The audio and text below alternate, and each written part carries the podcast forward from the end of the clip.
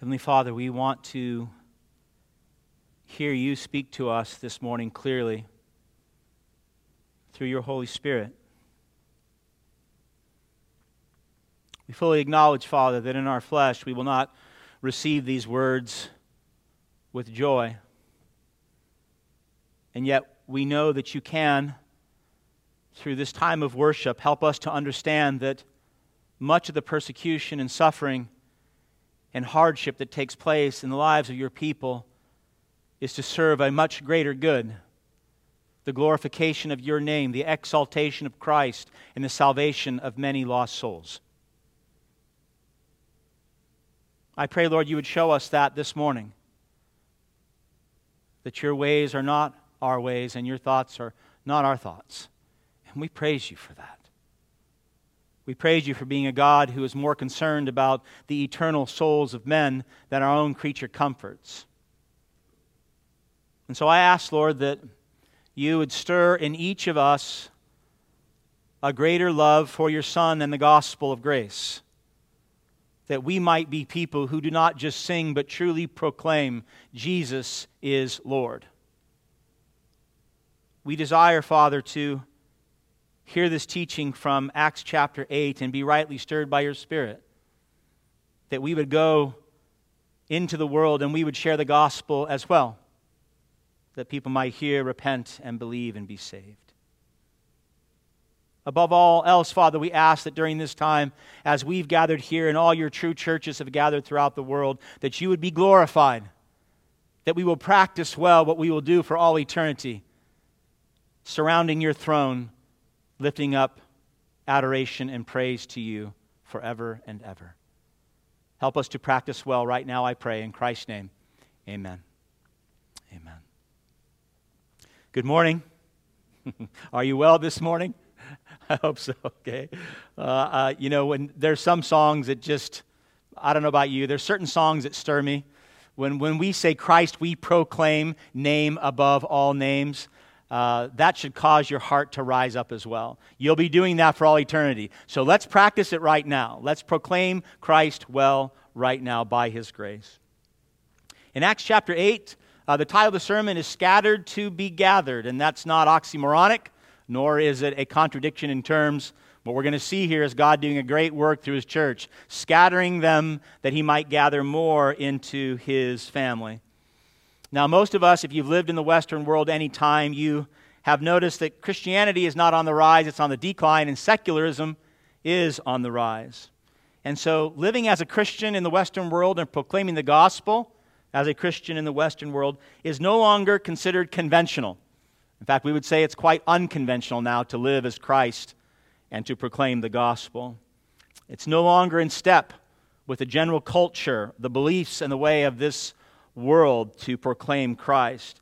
And as a result, many Christians in the West, and certainly here in the Bay Area, and I would say in San Jose, we, we bemoan our historical moment as though it's an anomaly, as though something strange is happening that ought not. But as we make our way through Acts, we're going to move outside of Jerusalem, into Judea and Samaria, and then to the ends of the earth. You're going to see a very clear pattern here, is that the gospel of Jesus Christ is always unconventional. Always unconventional.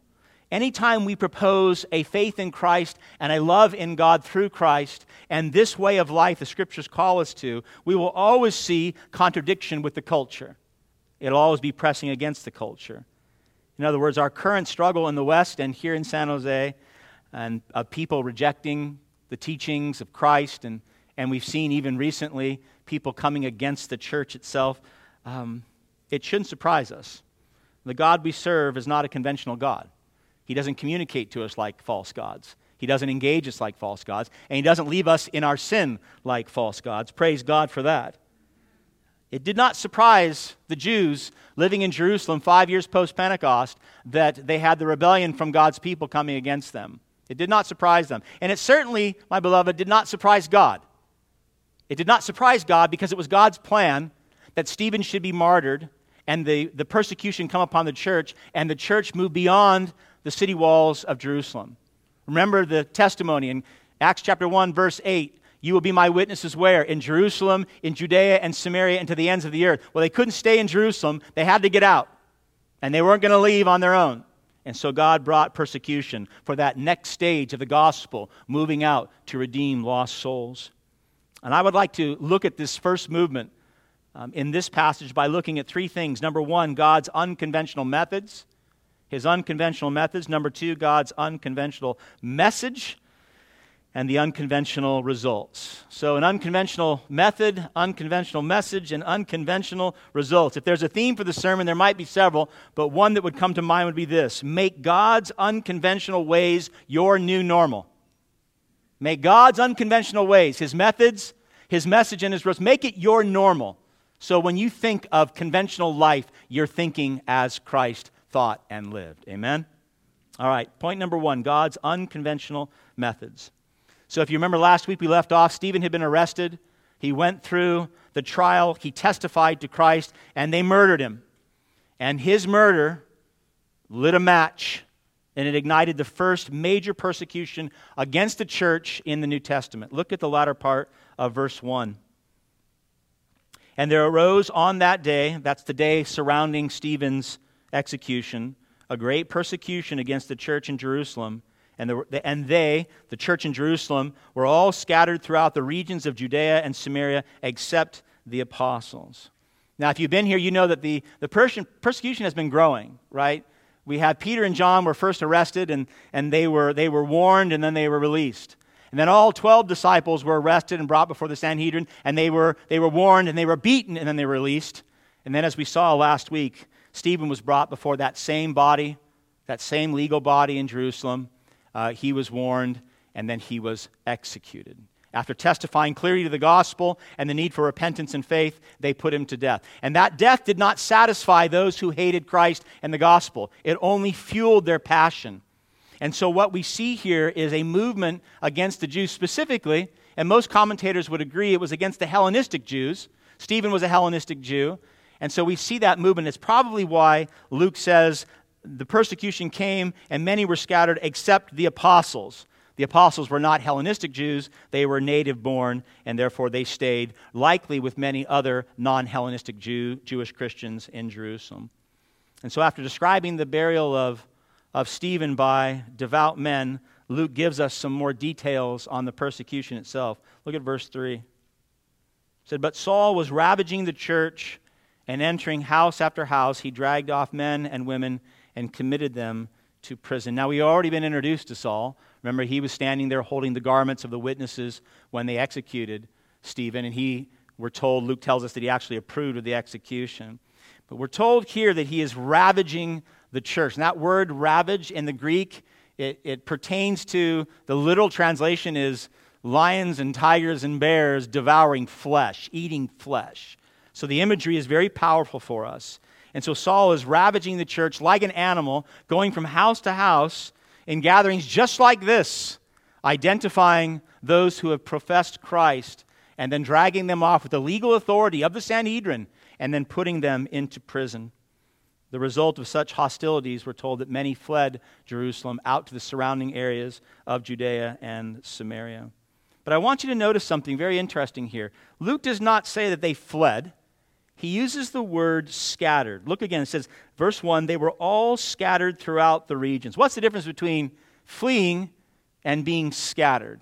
You say, well, I don't know. They sound very similar. They might. The word in the Greek for scatter, the root word is seed. You say, oh, no, wait a minute. They didn't just flee in some random hysteria.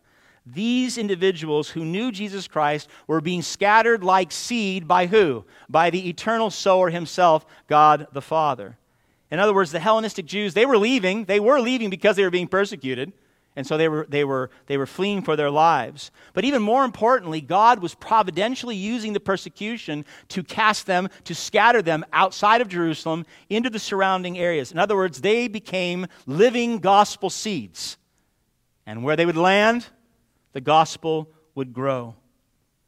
My beloved, God's unconventional methods, certainly here, I think at times when we experience persecution and suffering, we push back on that. It's really a lack of faith and a lack of trust in God. And we may not even like it at times, but we certainly cannot deny the effectiveness of God bringing about persecution for this purpose. The persecution scattered Christians and led to what? more Christians. The exact opposite. Saul and the Sanhedrin, they wanted to put the Christians to death. They wanted to silence them. But in their vengeance and in their anger, the very thing that they meant for evil, God meant for good. So the church scatters and we get more Christians. And then Paul has to go after them, and they scatter and we get more Christians. You know what? God's been using that formula for two thousand years, replicating churches and replicating Christians by Christians going and proclaiming the gospel. I know we're not a, a farming community, but I, I believe that even suburbanites like us, we, we get the thought of a seed landing someplace and growing where it wasn't planted particularly. I have poison oak behind my house, and I just realized the other day, now, it's it's pretty far back, and I was taking out the garbage, and there's oak now on the side of my house. I'm like, oh, that seed just traveled, and where it landed, it's going to grow. What a glorious thought that when Christians land in places where the gospel is not, and they proclaim the gospel, that God uses that to save many, to bring them into His family and into His kingdom. In other words, my beloved, God's ways are unconventional, to say the least. And you know what? His ways have not changed. His methods have not changed. God said through the prophet Isaiah, Isaiah fifty-five, centuries before the arrival of Christ, He said, "My thoughts are not your thoughts, neither are your ways my ways, declares the Lord." Now listen to this. This is Isaiah fifty-five, verse nine. He said, "For as high as the heavens are higher than the earth, so are my ways higher than your ways, and my thoughts than your thoughts." Now, if you are you're a believer in Christ, and you love the Lord, and you love the Word, you say, yes, amen to that. At least you will hear on a Sunday morning. But when it comes to practicing that, I don't think at times we really do believe that God's ways are better than our ways. I think a lot of the times we believe that our ways are better than God's ways, and we try to get God's ways to fit into our worldview. How high, my friends, are the thoughts and ways of most Western churches today when they approach church growth? If you've read any church growth books lately, or you've attended a conference, they're certainly not setting forth in Acts chapter eight paradigm for growing God's church. Marketing campaigns, celebrity endorsements are a big one today. Services that feel, look, and sound like the world. You want to get people in, be like the world, they'll come in, and then you do the bait and switch and you get them to Christ. In some places, moral compliance and religion has replaced the gospel of grace, and in other places, the gospel of grace has led to sinfulness, self-indulgence, and licentiousness. Certainly, we could argue today in the Western church that the lines between heaven and hell have been blurred significantly, and no longer is the primary purpose in life to glorify God, but it has become to glorify self with God as an appendage.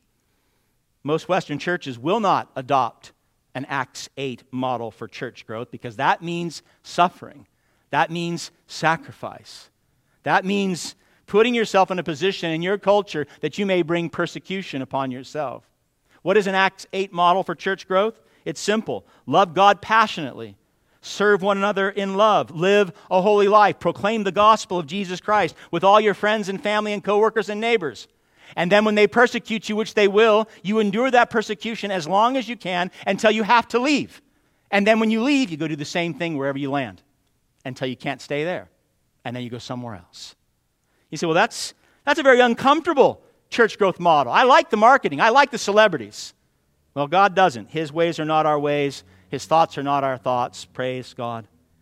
The harsh reality is that most Western churches, and I would argue most Western Christians, do not approach spiritual growth like this because deep down we don't like the unconventional methods of God.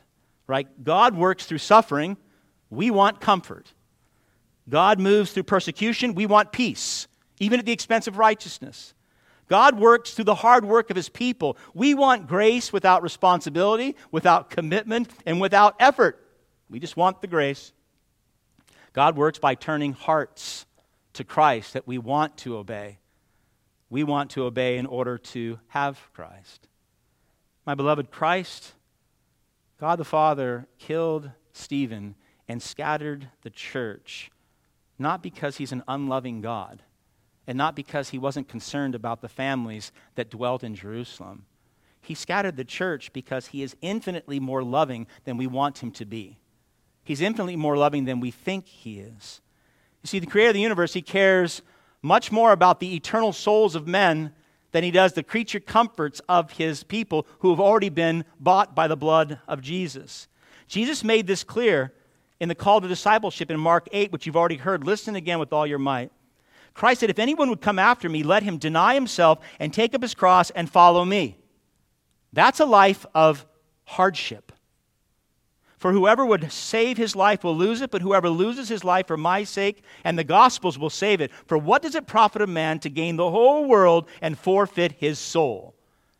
The answer is nothing, of course. In other words, the physical comfort and peace and relaxation of God's people on earth is not a, does not play a major role in his redemptive plan. I hate to break that to you. If that's your version of Christianity, come in, relax, be blessed, enjoy, see Jesus. That's not his plan. We're going to have all that. You want physical comfort, you want eternal peace and relaxation, you're going to have all that infinitely more in the eschaton when Christ comes again in glory. But right now, we are servants and witnesses to Jesus, and we are called to go and bring that gospel to the lost. God's purpose from the very beginning has to bring himself honor and glory globally. Not just here in San Jose, not just in Jerusalem or Samaria, to bring millions and millions to a saving grace through the blood of Jesus Christ, bringing himself glory and Christ's glory and the Spirit as well. His purpose is to create a new family of redeemed people, made of redeemed people from every tribe, tongue, and nation. And that's why his method seems so strange to us. Our way of life centers around ourselves. God's way of life for us centers around his own glory and the salvation of the lost. So if we want to successfully participate in God's redemptive plan for the nations and experience, I would argue, true purpose, true joy, and true meaning in life, if we want that, then we must stop being so tied to our conventional methods of how we think our lives ought to go. Certainly in the Western world, doing only what is safe, only what is easy, only that which is comfortable and requires very little sacrifice for the kingdom. If his ways are not our ways and his thoughts are not his thoughts, then his methods for growing his church will not be our methods. Amen? Point number one, God's ways are unconventional. They're good. They're very good. What about his message? Is that unconventional too? Point number two, God's unconventional message. So Luke continues the narrative here, and he, he talks first in the general, and then he gets specific. Look at uh, verse four, how the church scattered. Verse four, he says, now those who were scattered went about preaching the word. And then he gives us a specific example of a man named Philip. He, if you remember, he was one of the seven chosen along with Stephen uh, back in Acts chapter seven to minister to the Hellenistic widows. Verse five, Philip went down to the city of Samaria and proclaimed to them the Christ. So the first thing that Luke tells us is the church scattered, and you know what they didn't do? They didn't go quietly. They did not go quietly. Instead, we're told they went about preaching the word. Now, that word preaching in the Greek, it's the English word evangelize. In other words, they were sharing the gospel of Jesus Christ outside of the walls of Jerusalem, so those in Judea and Samaria might hear the good news of salvation by grace through faith in Jesus Christ, not as a result of works. So they taught to his life and his death and his resurrection. And they called people to repent of their sins and come into that relationship with him, that sinners might live instead of die. In order to be brought back in to the right relationship, you made in the image of God with your Creator, God himself. Now this would have been shocking to hear. It was shocking in Jerusalem. It would have been shocking in Samaria, and certainly was in Judea as well, because the proclamation of this message was the message of the gospel. And that's not religion. You know, I don't know if you've, people have asked you before, are you religious? And oftentimes Christians say, yes, I am. That's probably not the best answer. Religion practices and has for centuries where you do a good work to put God in your debt. You do continue to do good. You live a moral life. Make sure that God is pleased with you. Then when you die, he lets you in. That's not the gospel of grace. The gospel of grace is actually just the opposite of that. That God, out of his infinite love for you, sent his son to die for your sins, that he might bring you in independent of your morality or your good works. Religion says be good, make sacrifices to God, live a moral life, don't cheat on your wife, don't cheat on your taxes, and then God will let you in. In other words, you're wagering with God. You're, you're putting him in your debt so that when the scales of justice, on that day of judgment when you come before God, and the scales of justice, you want them to tip in your favor. Right? You've done more good than bad. And therefore God, who's a just God, is going to say, well, obviously, you were more good than bad, so I must let you in. That wasn't the message they were proclaiming. The unconventional message that they proclaimed as they preached the gospel is that no one is good, no, not one. Not one person is good. God's message says that we are spiritually dead in our sins, that we're dead in our sins, and we need to be made alive by God, not cleaned up a little bit. The gospel message tells us that the only way to be forgiven for our sinful hearts and our rebellion against God is not by doing good works to tip the scales of justice in our favor, but to repent and believe on Christ. It's by recognizing that we are sinners through and through. It's by recognizing that we are not sinners because we sin. We sin because we are sinners. That's our nature, inherited from Adam and Eve and fully exercised in our own will. J C Ryle writes this, listen, he said, "The disease of sin may be veiled under a thin covering of courtesy, politeness, good manners, but it lies deep down in the constitution of the soul of every man." Deep down. You say, well, but they're so nice, and they're so kind, and so, they're so loving and so courteous. Praise God for that. That's wonderful common grace. If they don't know Christ as Lord and Savior, they are still dead in their sins. So says the Bible. My beloved, every word, every thought, every good work you have ever done is tainted and contaminated and spoiled by sinful desires. And so the message that these gospel seeds, these people are proclaiming, is not your good works, and it certainly was not religion. It was coming to God, confessing these sins, recognizing that there's no work you can do to be saved, and then putting your faith in the only one who can save you, who is Christ. And then when that, when that happens, Christ forgives those who repent and believe, and he brings them into a right, eternal, living relationship with his Father. The problem with the unconventional message of grace instead of works is that our sinful, glory-starved hearts, we don't like it. We we want some skin in the game.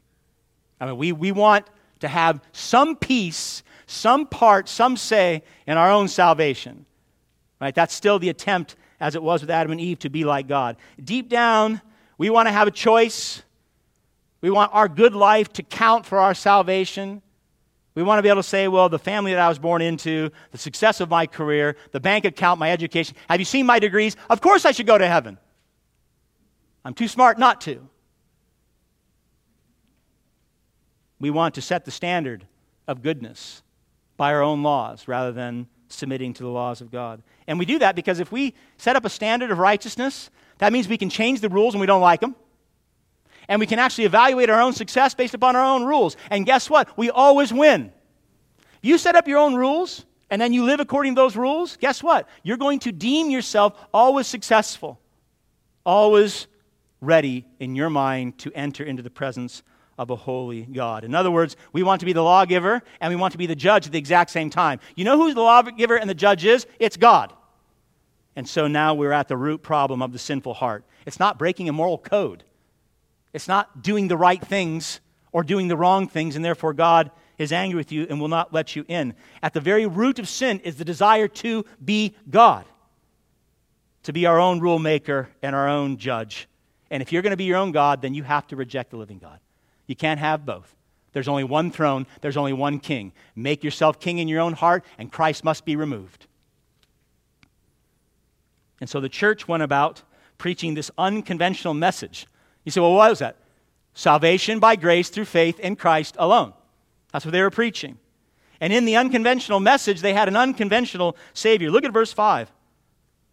We're told that Philip, he's one of the church that's scattered now. Philip went down to the city of Samaria, and he proclaimed to them the Christ. That's, that's the Messiah, the Messiah, the Savior. Now, the exact location of where he landed, there's such debate on that. I'm going to tell you, we don't know, and I, I have no idea. What we do know that he's in Samaria, and he's preaching the gospel of Jesus Christ to Samaritans. That we know for sure. Now, the Samaritans, if you don't know them at all, they were Judah's neighbor to the north, and they have a, a long and sordid history. They were, they were considered by the Jews neither Jew nor Gentile. They were considered half-breeds, and a half-breed was worse than a Gentile, and therefore the term Samaritan was a derogatory term by Jews one to another. The Samaritans descended from the ten tribes of Israel following Solomon's reign when the two kingdoms split. And when it, when uh, Israel, the ten tribes, fell to the Assyrian Empire in seven twenty-two, they started to intermarry. And they started to intermarry, intermarry with those who were living there at the time and those who were brought in by the Assyrians. But for centuries, even after the fall, they still considered themselves the people of God. They had their own version of the Pentateuch, their sacred scriptures. They circumcised their, their male children on the eighth day. They actually had their own temple. They built a temple to rival the temple in Jerusalem on Mount Gerizim, and they sacrificed sacrifices with their own priest to the living God. The Jews hated this so much. It was so extreme. They, they considered the Samaritans to not only be half-breeds, but illegitimate sons of Abraham and deserving of immediate judgment, not salvation. Not salvation. And so Luke, this is amazing. Luke addressing the gospel going out of Jerusalem to the Samaritans first would have been astonishing to the Jews. The first place the gospel lands is in the most hated people by the Jews. You say, well, why would God do that? Because God's intention is to use the gospel to break every single barrier, racial barrier, language barrier, academic barrier, to break every single barrier down that he might bring people from every tribe, tongue, and nation into his family. Bringing even here the most unexpected, yes, even the Samaritans into the family of Yahweh, into the family of God. Now, the Samaritans, you might not know this, they were also waiting for a Messiah. They were waiting for a Teheb, which literally means a restorer. A prophet like Moses, they believed, would come, and he would establish his throne, not in Jerusalem, but out, Ma- out Mount Gerizim. And so for centuries, the Samaritans had suffered foreign oppressors, starting with the Assyrians, and then the Babylonians, and then, and then the Greeks, and then the Jews, and then the Romans. They suffered at the hands of foreign powers. And so they too, like their brothers in, in Jerusalem, they were looking for a Savior, but not a Savior like Christ. They were looking for someone with some military might who's going to come in and cast off the yoke, in this particular time, of the Romans. Someone sent by God to fulfill the promise of Abraham and set his people free. Now we know from the Gospel of John that Jesus actually visited the Samaritans. You know this because you know the story of the Samaritan woman at the well. And so Philip goes to a people who had already seen God in the flesh, Jesus Christ, and he says, your Teheb, your restorer is here. He's already come. He's already lived, he's already died, and he now is seated upon the throne. Not the military conqueror that you think, but a suffering servant. A suffering servant, an unconventional Savior, a man of sorrows, the sacrificial Lamb of God who ascended the cross to put an end to all sacrifices in the temple in Jerusalem and in the temple in Mount Gerizim. A Savior that no doubt Philip taught would cultivate a faith and obedience to God, not by religion, but by affection, by the transformation of hearts. Gospel love that would come along and captivate hearts and minds to such a great degree that people would want to submit. They'd want to know God, and they'd want to follow him.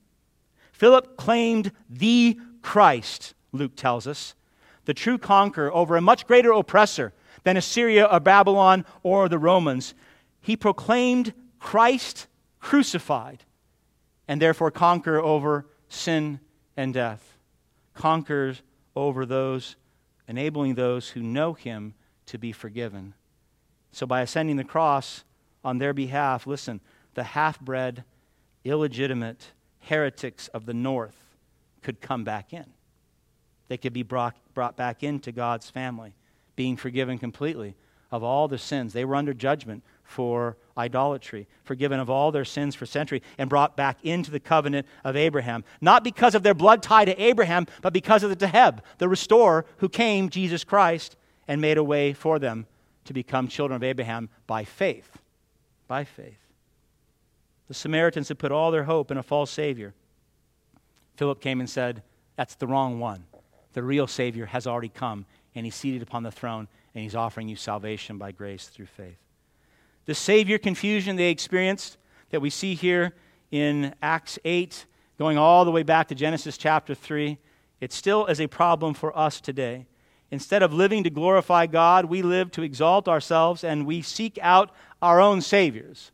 So why, why do we do that? If, if Christ is the Teheb, if he is the restorer, if he is the Savior, why do we seek them out? I think in part, if not the primary reason, is that if we create our own Savior, we can control that Savior, right? If I create a Savior for myself, whatever that Savior may be, it may be my marriage or my children or my job. If I create my own Savior, then I can control that Savior, and I can determine how much I give of myself to that Savior in return. He or she can only ask me so much because I have control over them. A pastor once shared this story about one of his members, an older woman who was raised in, in a church that taught more religion than gospel. And she'd been raised in a place that said that essentially the true gospel was that God will accept you if in fact you live a moral life. And so she attended this church, and on the first time she was there, she heard the gospel of grace by faith in Christ. Free grace. And she came up to the pastor afterward, and she said, that's a, a scary idea, free grace. And he was curious, and so he pressed her a bit and said, why is it scary? Listen to what she said. She said, if I was saved by my good works, then there would be a limit to what God could ask of me and put me through. I would be like a taxpayer with rights. I would have done my duty, and now I would deserve a certain quality of life. But, she says, if it is really true that I am a sinner saved by sheer grace at the infinite cost to God, then there is nothing God cannot ask of me. She was getting it. She was getting the weight of the gospel, this glorious gospel. She was grasping both sides of the cross. In fact, this over-the-top good news that by pure grace through faith, she received full forgiveness of all of her sins.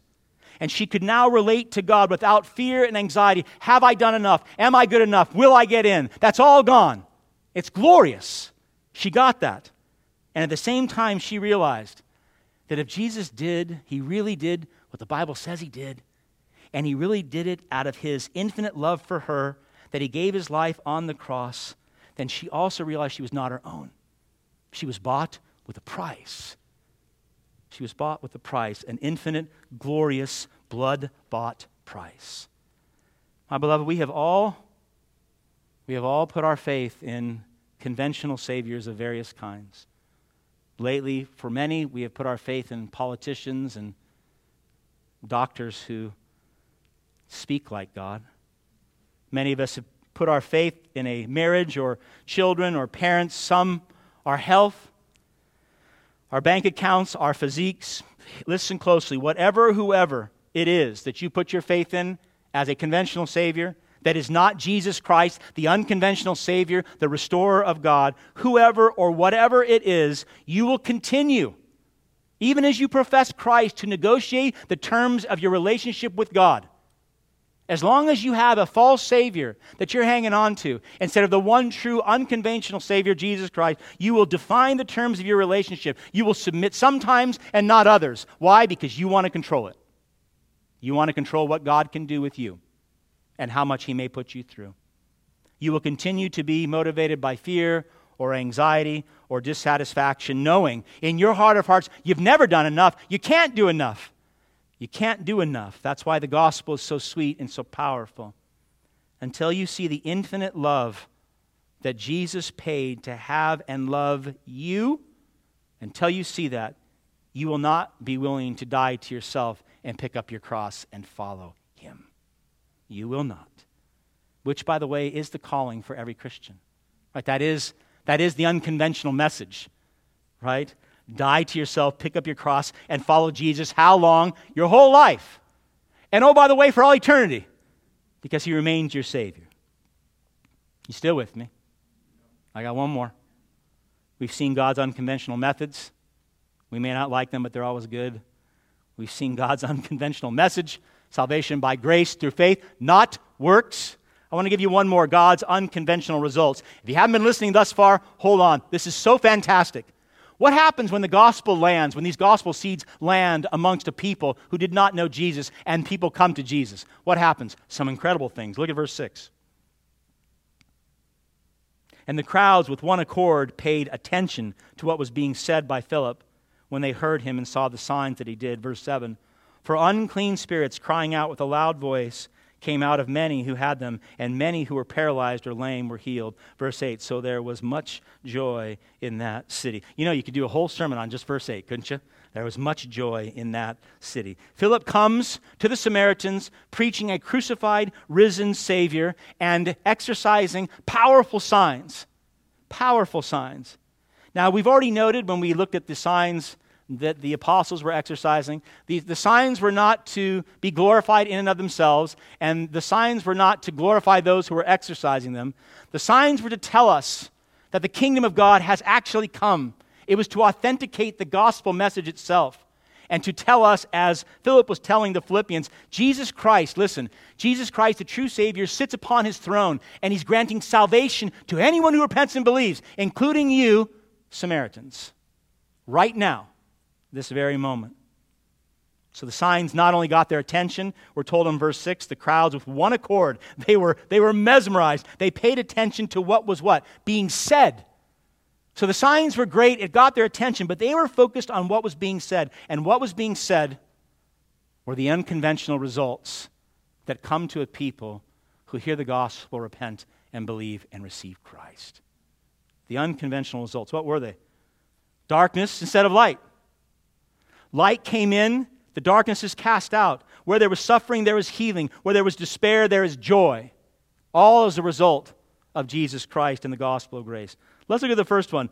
We see that there was darkness and God brought light. Verse seven. For unclean spirits crying out with a loud voice came out of many who had them. What a sight that must have been.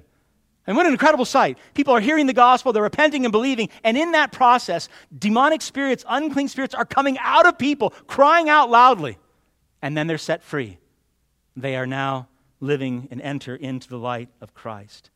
Now the Samaritans, for centuries, had been judged by God. They were once a people of God that continued to worship idols, and so God judged them. And so they were very much like us. They had a, a vague and distorted version of God, and they had incorporated paganism into their beliefs. And as a result, they were consumed by, Luke talks about unclean spirits. But Jesus comes in, the gospel's proclaimed, people are saved, and what happens? The light turns on. Not just a light, but the light. Christ is the light of the world. And suddenly all that darkness that had consumed the Samaritans for centuries, centuries literally, is now being pushed out. And the light of Christ had come. So powerful was this light that the demons don't just leave quietly. Notice they cry out with a loud voice. They're in anguish because demons love darkness and they cannot handle the light of Christ. And they came out of many of them. My beloved, here's the great news. Wherever Jesus lands, his feet, wherever he takes hold, any darkness, any stronghold that Satan has is pushed back or pushed out entirely. John chapter eight, verse twelve, Jesus said what? I am the light of the world. Whoever follows me will not walk in darkness, but will have the light of life. Oh my goodness. You following Jesus, you trusting in Jesus, you putting your hope and faith in Jesus, the light of life means the light of God will be your daily life. You don't have to live in the darkness. You don't have to be consumed and enslaved by sin if you know Christ Jesus as Lord. And that means, my beloved, whatever sins you're struggling with right now, whatever debilitating sins that you have convinced yourselves you cannot overcome in Christ, it is an absolute lie. The light of Christ has the power to push out the darkness and break in real time any slavery, any stronghold that is on your life. Failing marriages in Christ can be restored. You don't believe that? Talk to my parents. Drug and alcohol addictions can be overcome in Christ. Covetousness can be tempered. Anger can be abated. And ungratefulness, ungrateful hearts, can be completely satisfied in Christ. All through the light of the Lord. He brings satisfaction to such a degree that you won't want to sin. My beloved, the only reason you want to sin is because you have a greater desire for that sin than you do for the love of Christ. He'll bring a satisfaction that will give you the power to say, I don't want that sin anymore. I don't want the darkness. I want Christ. But he also gives us a vision. He enables us to see clearly the path going forward. The light of Christ is that lamp unto our feet, is it not? It's that our ability to move our way through life, making wise choices in light of God's will according to his word by the power of the Holy Spirit. Listen, In, in in Bunyan's Pilgrim's Progress, Do you remember that point in time when Christian's making his way through the valley of the shadow of death? It's such an incredible part. Listen to this. Bunyan writes it better than I'd say it, so let me read it. The way in the valley of the shadow of death, the way was all along set, so full of snares and traps and gins and nets here, and so full of pits and pitfalls, deep holes and shelvings down there, that had it not been dark as it was when he first came to the part of the way, had he had a thousand souls, they all would have been cast away. Wouldn't have made it. Wouldn't have made it. But then, listen to this, but then the sun was rising. Then said Christian, his candle shines upon my head, and by his light I walk through darkness. Oh, I love that line. I'll read it again. His, Christ, candle shines upon my head, and by his light I walk through darkness. My beloved, no one's disagreeing that these are not dark times. Christ is your light. He will enable you to walk through this darkness and not suffer the pitfalls that lay before you. So the gospel and Jesus Christ bring light to darkness. Number two, suffering is overcome by healing. Look at the latter part of verse seven. Many who were paralyzed or lame were what? They were healed.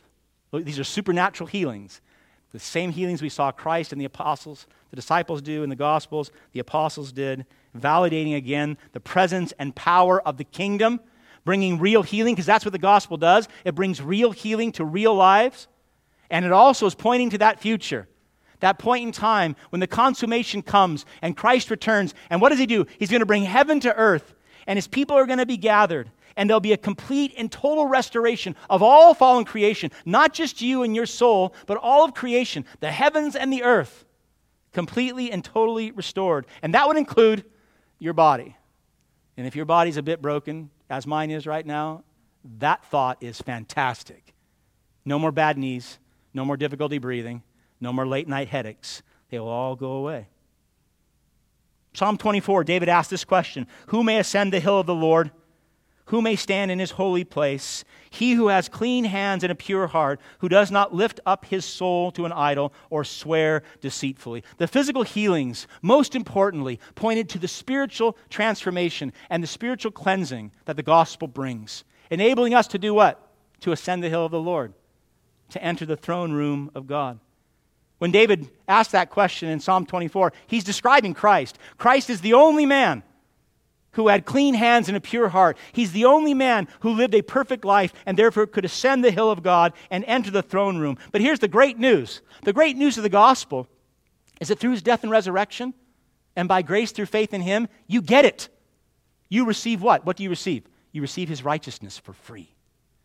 You get the perfect record of Jesus Christ imputed, given, placed upon you right now. So if you're in Christ, in one sense, you are absolutely perfectly holy because you have his holy record, which is why the author of Hebrews says we can enter the throne room, right, with joy, not filled with fear. We can enter in the presence of God right now because we have been counted worthy by the blood of Jesus.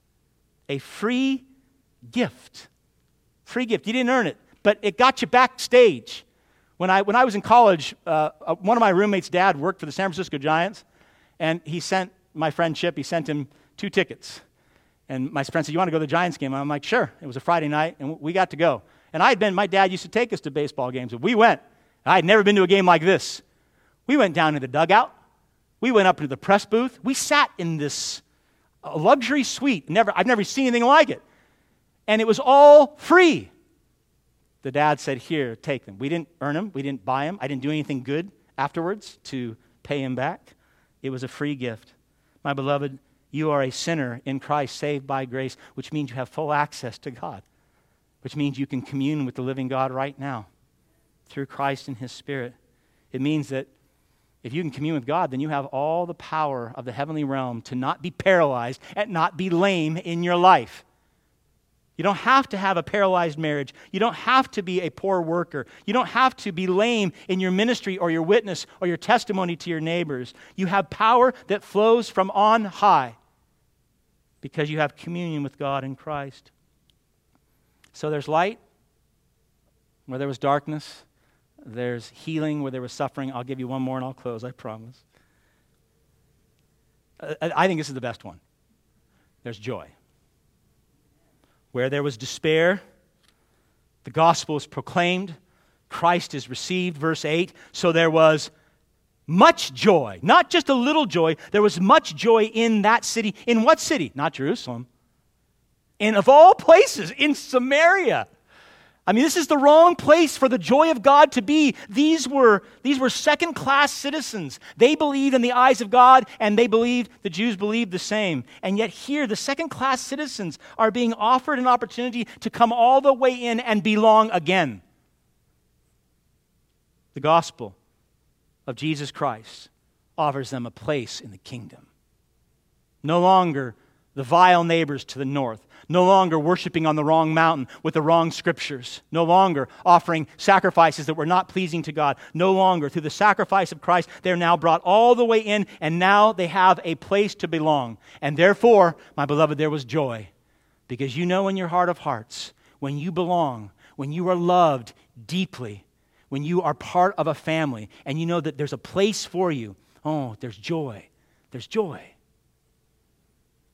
In his book, The Prodigal God, Tim Keller, he shared a story that I remember when I first read it, struck me, from a, a, a film called Three Seasons, and it was a, a foreign film that had these um, mini stories of, of life in post-war Vietnam. And this one just hit me. I'll read it to you and then I'll close. The story was about Hai, a cycle, cyclo driver, that's a, a like a bicycle, a bicycle rickshaw, and a woman named Lan, a beautiful prostitute. Both had deep, unfulfilled desires. Hai is in love with Lan, but she is out of his price range. Lan lives in grinding poverty and longs to live in a beautiful world of the elegant hotels where she works, but in which she never spends the night. She hopes that the money she makes by prostitution will be her means of escape. That's her conventional savior that she's looking for. But instead, the work brutalizes and enslaves her. All false saviors do. Then Hai enters a cyclo race, and he wins the top prize. And with the money, he brings Lan to the hotel. He pays for the night and pays her fees. And then, to everyone's shock, he tells her he just wants to watch her fall asleep. Instead of using his power and his wealth to have sex with her, he spends it to purchase a place for her for one night in the normal world to fulfill her desire to belong. Lan finds such grace deeply troubling at first, thinking Hai has done this only to control her. That's oftentimes how we want to receive grace. But when it became apparent that he was using his power to serve her rather than to use her, it begins to transform her. Listen to this. Making it impossible for her to return to a life of prostitution. She left it entirely. Love, my beloved, unmerited, sacrificial, other-centered love, one lawns heart. Jesus Christ, who has all the power of the heavens and the earth, saw us completely enslaved, thinking we could be set free and we could have joy with our conventional ways and our conventional saviors and our conventional results, which are so pathetic.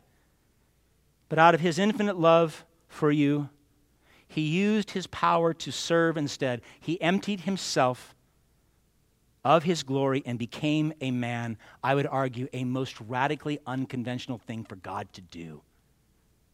And he did it at the cost of his own life, paying the debt that you owed for the sins on the cross so that he could purchase us.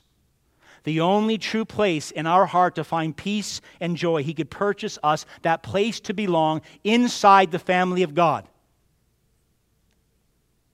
The gospel, my beloved, is for the prostitute and the Samaritan and the half-breed and the paralyzed and the lame.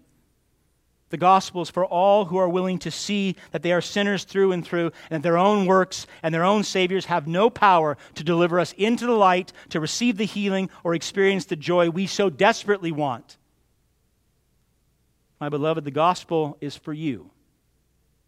It is for you. I call you in Christ to come into his light this morning, to experience the healing power of faith and enjoy, and enjoy the presence of God. Not as an outsider, not as a Samaritan, but as a citizen and a friend. We had a chance to sing the hymn, "Listen, soul, then know thy full salvation. Rise o'er sin and fear and care. Joy to find in every station, something still to do or bear. Think what spirit dwells within thee. Think what Father's smiles are thine. Think that Jesus died to win thee. Child of heaven, canst thou repine?" You cannot. You cannot be discouraged. The gospel's too good. Amen? Let's pray.